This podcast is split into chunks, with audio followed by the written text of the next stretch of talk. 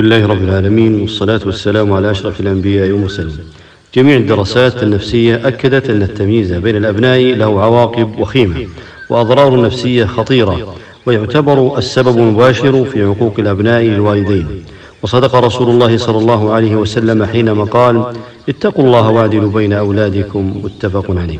والعقوق محرم ومن أكبر الكبائر فلذا كان كل ما يؤدي إلى العقوق حرام ومن أعظم ذلك عدم العدل بين الأولاد في الهدية والصدقة فالتمييز بين الأولاد والتفريق بينهم في أمور الحياة سبب لكراهية بعضهم لبعض ودافع ودافع للعداوة بين الإخوة وعامل مهم من عوامل الشعور بالنقص.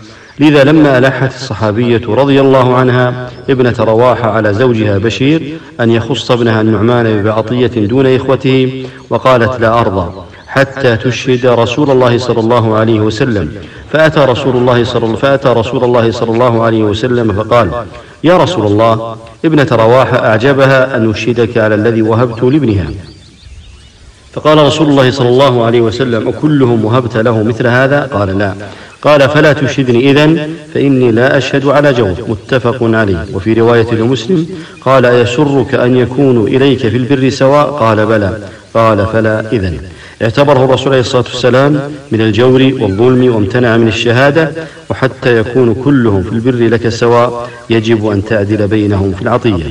والعطية التي يجب فيها العدل هي المنحة الزائدة على النفقة. ولكن يجب أن نميز بين العطية والنفقة. أما النفقة فالواجب أن يعطي كل أن يعطي كل ولد حاجته من مطعم ومشرب وملبس وزواج ونفقة. ونفقة الصغير ليست كنفقة الكبير ونفقة الأنثى وكسوتها ليست كنفقة الذكر وكسوته فمثلا ما يعطيه الأب لأولاده لشراء فسحة في المدرسة لا يلزم فيها التسوية بين أولاده. فمن يدرس في المرحلة الثانوية يعطى أكثر مما يعطى من يدرس في المرحلة الابتدائية. وكذلك كل ما يتعلق بالحاجات فالمقصد سد الحاجة ومن الحوائج الزواج. فإذا كان الأب غنيا والابن محتاجا زوجه أبوه وتحمل الأب نفقات الزواج وفعل ذلك ببقية أولاده كذلك. فمن بلغ الزواج وكان محتاجا زوجه ومن لم يبلغ لا يوصى له لا يوصي له أن لا يوصي له أن يزوج من التركة بعد وفاة والده لأن الزواج من الحوائج والحوائج العدل فيها قضاؤها في الحياة حين وجودها.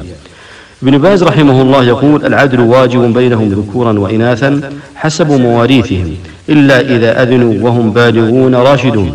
وابن عثيمين كذلك يقول لا يجوز للإنسان أن يفضل بعض أبنائه على بعض إلا بين الذكر والأنثى فإنه يعطي الذكر ضعف ما يعطي, الأنثى. هذا والله أعلم. صلى الله وسلم على أشرف الأنبياء والمرسلين.